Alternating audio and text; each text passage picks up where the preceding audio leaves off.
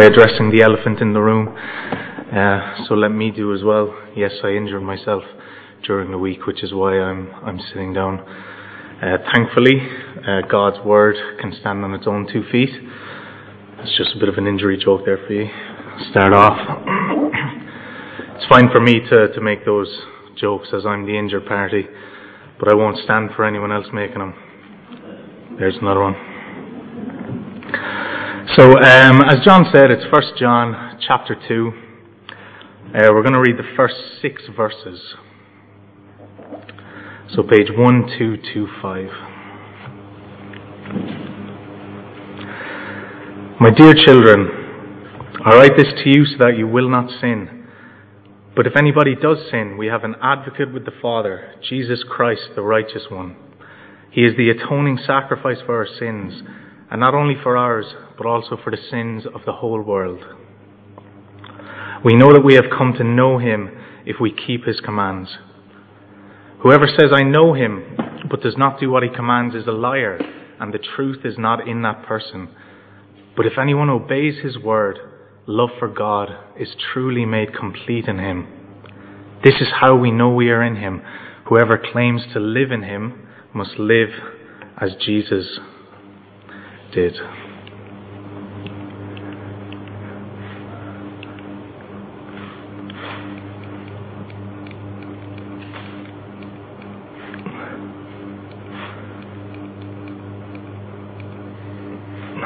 Up.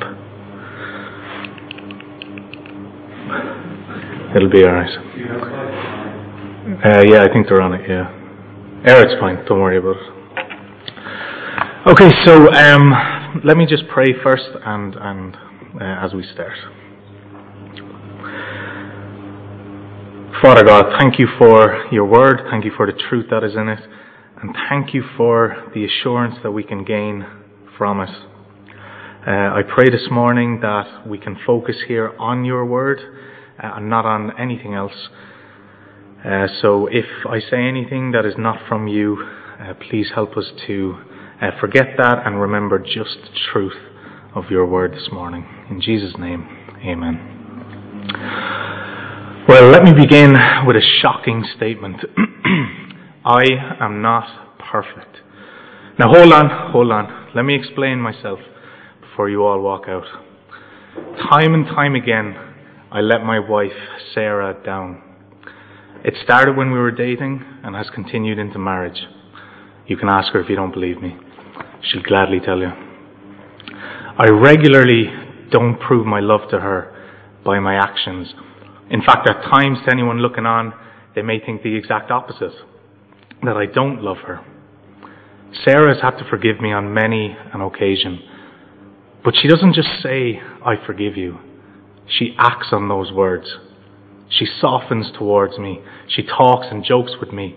She continues to show her love for me in many ways. If she had just said the words and then continued to punish me, how would I know that I had been forgiven? It's because of what she has done and continues to do that gives me assurance of her love. I, in turn, then prove my love to her by how I act, putting her first, serving her when I can. As well as assuring Sarah of my love, my actions also assure me more of our mutual love. She has already forgiven me, so these actions are out of love, not trying to earn her forgiveness. Well, similarly today, from this passage that we've just read, we're going to see that we can gain assurance of God's love through three things what Jesus has done, what Jesus is doing, and through what we ourselves do, our own actions, namely keeping the commands of God's Word. Well, chapter 2 that we're looking at, it comes after chapter 1. Surprising, I know, but that's how books work. Well, at the very start of this book of 1 John, we see that John goes to great lengths to help the believers that he's writing to to see that there is great evidence for their faith. He reminds them that he and many others were eyewitnesses of Jesus and all that he did. He reminds them of the fellowship they experience with the Father, Son, and the Holy Spirit. He's trying to instill in them an assurance that they have heard the truth because there are lies all around them. At this time, many had left the church and were following their own ideas about who Jesus was. The church needed to be reminded of the basics of their faith and the truth behind what they believed. They needed this to get back to the certainty that they once experienced. He's continuing this encouragement in chapter 2. He moves on from the fact that there are eyewitnesses to now reminding them of what Jesus has done for them. Take a look at verse 2 in our passage. He, that's speaking of Jesus, is the atoning sacrifice for our sins. And not only for ours, but also for the sins of the whole world. The words uh, atoning sacrifice are translated as propitiation in other versions. They, they both speak of the idea of covering up sin, but the word propitiation also includes the reason for the cover up, namely to appease God's anger. We know that God is angry at sin, and without Jesus' sacrifice, he would have to remain angry. Without Jesus' sacrifice, God's righteous wrath and anger would have to fall on us. God is righteous. God is justice, and so he cannot let sin slide. So when the verse says that Jesus is the propitiation for our sins, we're met with the truth of God's justice and his anger needing to be satisfied. Jesus took all that wrath on himself on the cross. Jesus' work on the cross was enough for the sins of the whole world, verse 2 tells us. Jesus being the propitiation speaks of God taking it on himself to appease his own wrath, to make things right which humans put wrong. God loves us so much that he sent his only Son to suffer and die for the punishment required of sin. People outside the church at, the time of writing were belittling what Jesus had done. They were saying he was not God in the flesh, which would mean he couldn't possibly be the propitiation for their sins. People in the church were, were hearing this from friends and neighbours and were beginning to doubt Christ's work on the cross. John reminds them of the good news of Jesus and that he, along with the rest of the apostles, were eyewitnesses to Jesus' work on the cross, and so they know what really happened. Jesus' death and resurrection was enough. He has satisfied God's wrath fully. God's righteous justice has been met through his very own Son. The church can rest in the assurance that this debt has been paid. There's nothing else to pay. We don't have to earn God's forgiveness. We don't have to earn God's love. He has paid the price already. We just need to accept it. So we gain assurance of God's love through what Jesus has done. We also can gain assurance through what Jesus is doing. The second part of verse 1 it says, If anybody does sin, we have an advocate with the Father, Jesus Christ, the righteous one. The first thing to notice in, in this verse is what John says about Jesus. We've just seen from the very next verse that he refers to Jesus as the propitiation. He's calling Jesus the righteous one and then immediately makes reference to Jesus satisfying God's righteous anger. This is a slap in the face to anyone that was trying to deny Jesus' divinity. To any of the false teachers that were trying to lead this church astray, that Jesus' work on the cross was not sufficient. Jesus is God Himself, and so has satisfied the righteous wrath. The next thing to notice is what John says Jesus is doing. He is an advocate to the Father on our behalf. I googled the word advocate. I've no idea how people wrote sermons in the dark ages before Google. Maybe we can ask Johnny after the sermon. But the Google definition is to publicly defend or state a case for someone. This word is designed to bring to mind the courtroom. Jesus is at our bench defending our case. Not only that, Jesus is sitting in the accused seat also. God, the perfect, righteous judge, sits above the proceedings and looks on Jesus' life instead of our own. Jesus speaks about what he has done to honor the Father and to appease his righteous anger. The Father accepts that Jesus has made the necessary sacrifice and we get to walk free. The Father recognizes Jesus' perfect life instead of our own, and we get to walk close to the judge, almost as equals, certainly as friends. We sit alongside the righteous judge in command of his courtroom because he sees only perfection when he looks at us. Wow. Thank you, God. Thank you, Jesus. All praise and glory to you, our Savior, my Savior, your Savior. The amazing truth is we can't be tried for a case that is no longer on the docket.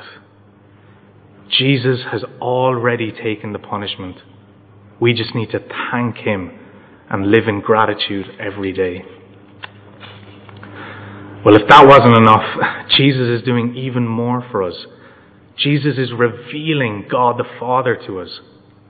Flick forward, please, to chapter 4. Same book, chapter 4, and verses 7 to 9. Dear friends, let us love one another, for love comes from God. Everyone who loves has been born of God and knows God.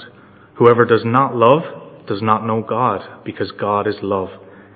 This is how God showed his love um, uh, among us. He sent his one and only Son into the world that we might live through him. Jesus reveals God to us. God has provided his word, the Bible, to tell the story of Jesus, to tell the story of his love. Every time we pick up the Bible and read from its pages, every time we think on and meditate on the words we have read, every time we sing songs based off the words of Scripture, every time we make the decision to come to church instead of the beach, God is revealing Himself to us. God is revealing His love to us. We can so easily, just like the believers that, that John was writing to, we, we can so easily lose our assurance. We can lose our confidence. We can only seize back this assurance if we're regularly spending time in God's Word. Not just listening to the sermon on a Sunday, not just a scan before bed when we're tired. Read it. Devour it. Take the words and ideas in and let it penetrate right to your very soul. If you want that assurance, if you want to be able to say with confidence the same thing that Paul says in Romans 8, for I am sure that neither death nor life, nor angels nor rulers, nor things present nor things to come, nor powers, nor height nor depth, nor anything else in all creation will be able to separate us from the love of God in Christ Jesus our Lord. If you want that assurance, you need to fill your mind with God's Word. The false teachers of the world will make us doubt if we let it. Friends, don't let it. Don't let it. Be doing everything in your power to pursue this assurance. There's a great song by, by Keith Green, and one of the verses says, To obey is better than sacrifice. I want more than Sunday and Wednesday nights. Because if you can't come to me every day, then don't bother coming at all. Very, very strong words. But what this song is trying to get across is we need to be doing everything in our power to gain this assurance back. How everything will be put into its proper perspective if we have this confidence in what we believe. So we have seen that Jesus has died on the cross to satisfy God's wrath. We've seen that we're clothed in Jesus' righteousness instead of our failure. We've seen that Jesus is an advocate to the Father on our behalf. And we've seen that Jesus is revealing the Father to us through the Bible. All of this should fill us with confidence that we can and will meet the Father face to face. However, there's more that we ourselves can do to gain this assurance. Jesus has done and is doing so much for us. Now it's our turn. Let's take a look at what we can do to gain this assurance of God's love for us. Our first responsibility, or the, the first thing that we can do to bolster assurance, is to recognize the seriousness of sin. John is writing to a church where false teachers are minimizing the seriousness of sin. If God is forgiving God, you can do what you like. We see throughout the Old and New Testaments that sin has consequences. The main consequence of which we've, we've spoken already, God's wrath and justice had to be appeased. The primary consequence of sin is death. And so Jesus died for our sin. Sin is serious business. The fantastic hymn that we sang already, How Deep the Father's Love for Us, says, It was my sin that held him there until it was accomplished. Speaking about Jesus' time on the cross. Our disobedience, our lies, is the reason Jesus had to die. The lies we tell got an innocent man killed. When we disobey God's commands, we've sentenced our best friend to death.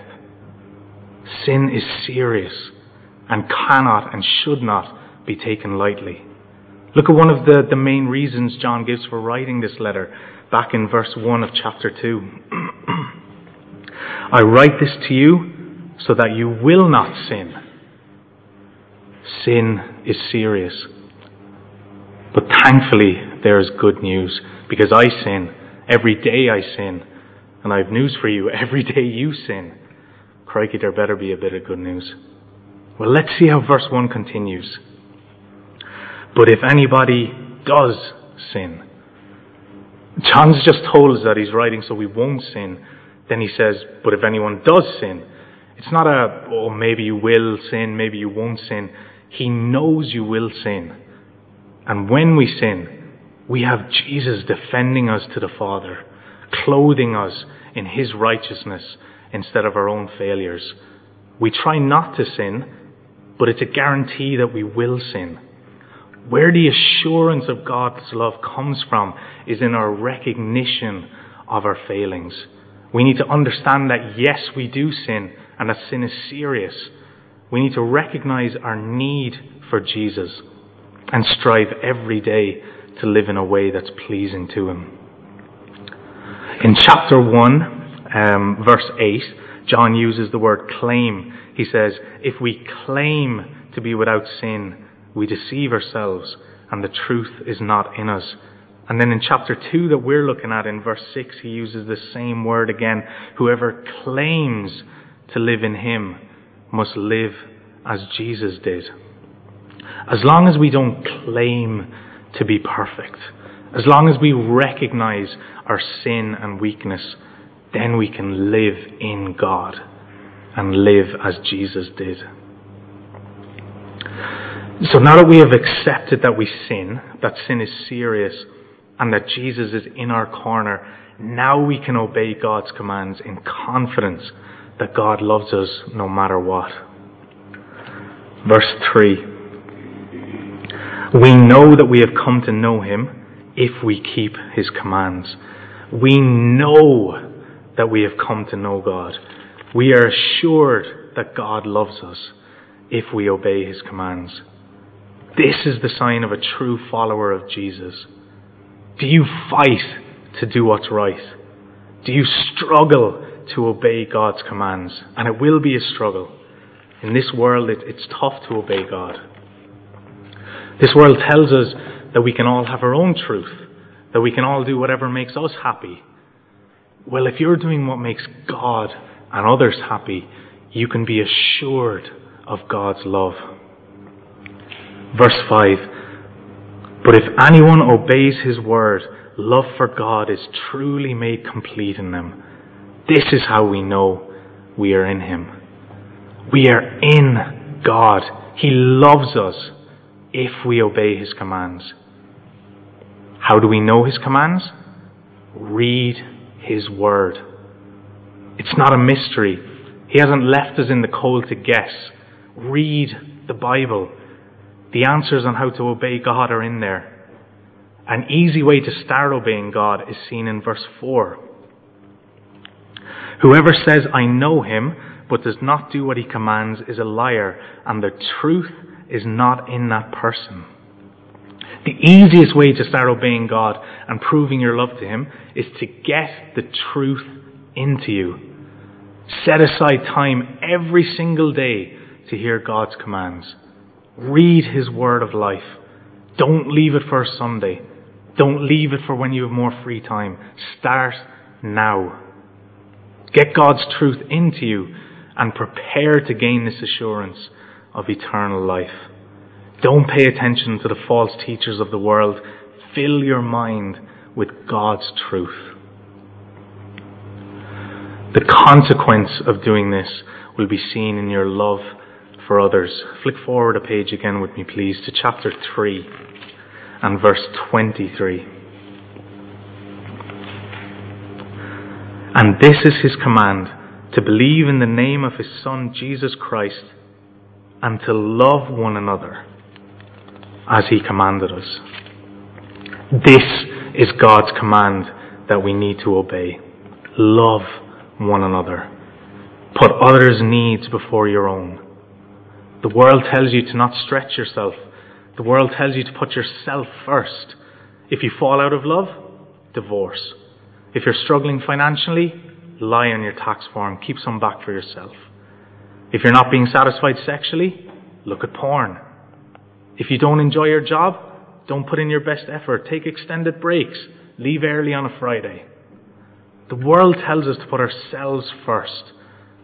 But we see here that the key to gaining assurance of eternal life and consequently a happy life is to love others. Give to others of your time and resources and watch God work miracles.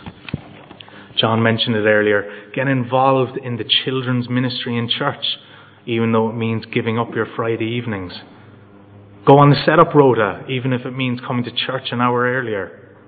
Support a child in need through compassion, even if it means you can't eat out every week. Put others first and watch your assurance grow. Watch how you will be convinced of the truth of God's commands. Wait and see how all doubt of God's love will vanish and your love for Him will continue to grow. Going back to what I was saying at the start, I made a conscious decision to put Sarah's needs before my own. It's tough at times, but it has reaped its reward. Sarah knows I love her where before there were doubts. We started fighting less, which makes me very happy. Sarah's well able to fight. Put others first and wait and see how God enriches your life. Wait and see how you will be filled with assurance that He is there, that He is in your corner fighting your battles, and that with Him, who can stand against you? Verse 5 again. But if anyone obeys His word, love for God is truly made complete in them. This love will be perfected on the final day of judgment when we stand before our advocate, our friend, and thank him for taking the punishment we deserve. We can know now that we will get there. We can know for certain through what Jesus has done on the cross, through what Jesus is doing, interceding on our behalf, and through what we do by reading and obeying his commands and by loving others. Let me just pray as we finish.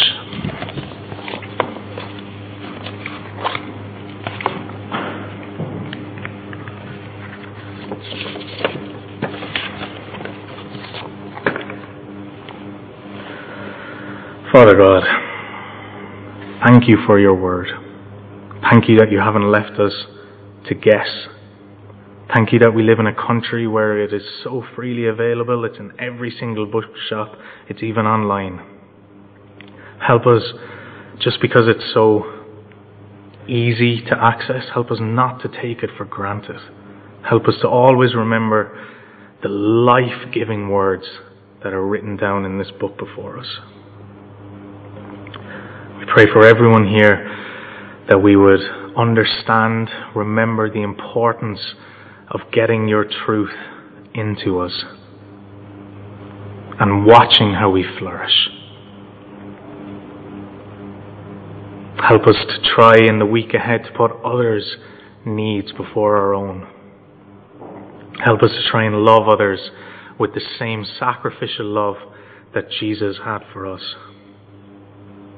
Thank you so much for the sacrifice that Jesus made.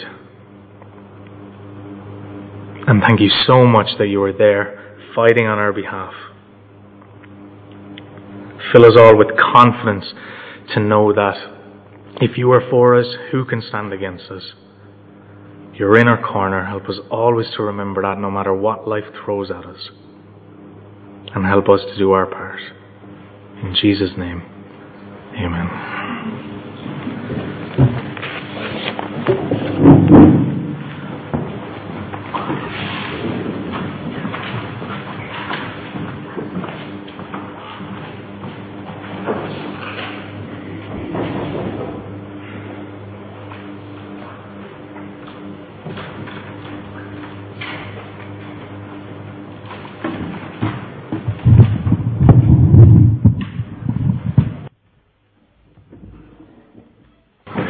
Thanks for that, Connor. And as we respond to that word from the Bible, I can encourage us all to stand and sing this song. Yet not I, but through Christ in me. We can even read through the first verse there. What gift of grace is Jesus my Redeemer? There is no more for heaven now to give. We have, as Connor said, we see his love in what he has done for us. We see his love in what he continues to do for us. Let's live in response to that love. Let's stand together as we sing. Yeah, love but through Christ. Yeah.